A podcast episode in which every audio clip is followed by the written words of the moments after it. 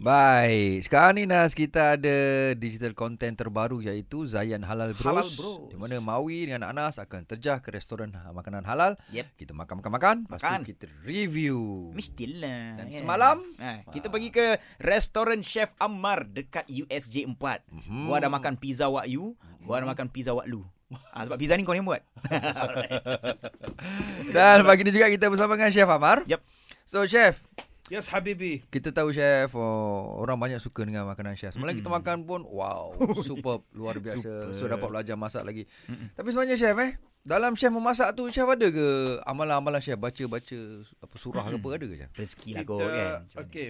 Saya nak kongsi ni uh, ilmu bersama semua orang. Okey. Bila keluar dari rumah, sebelum bagi belakang itu rumah, Okey, sebelum pusing. pusing depan, Okey.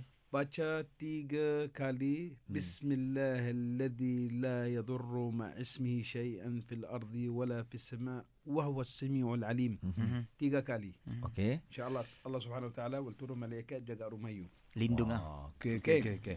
Kalau kita nak makan makanan, contohlah kalau kita nak makan makanan dari sahabat kita, kita tak tahulah ada seher ke, ada bomo ke, ada toyo makmin dalam pinggan ke.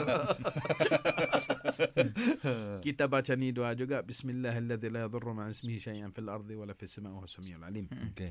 Dan bila kita masuk kereta, switch on the car, start, Mm-mm. baca ayatul kursi tiga kali. Hmm. Baca tiga kul tiga kali. Okey.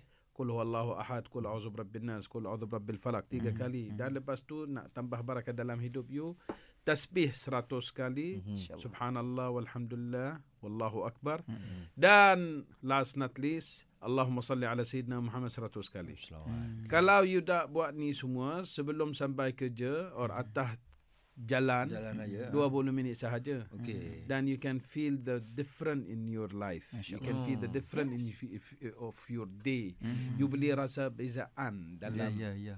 dalam hati you lah. Ya, ya. Eh, Mungkin lebih tenang, mungkin lebih tenang, Ya. lebih aman. lebih aman, lebih tenang dan you tak jadi cepat-cepat uh, Marah. marah. Mhm. Okey, Ni semua stres lah, eh. Stres, whatsoever it is lah. Hmm. Bila kita masak, kita banyak selawat. babe. Oh, masak selalu selawat. Awak babe. Oh. Bila saya masak, saya banyak selawat atas makanan kita lah. Saya ajak-ajak budak-budak saya, bila you nak masak ke apa ke, baca Ya. Bismillahirrahmanirrahim, baca Al-Fatihah, baca tiga kul, you know. Mm-mm. Because kalau ada masalah dalam makanan kita ke, Allah Subhanahu Wa Taala jaga kita dan jaga makanan-makanan kita lah, you know. InsyaAllah. Dan sebenarnya semalam chef ajar saya buat uh, humus tu pun. Chef kata, saya tanya berapa lama ni chef nak grind ni? Dia kata baca Al-Fatihah tiga kali. Oh. Dia tak guna timing. Timing, timing. Alright.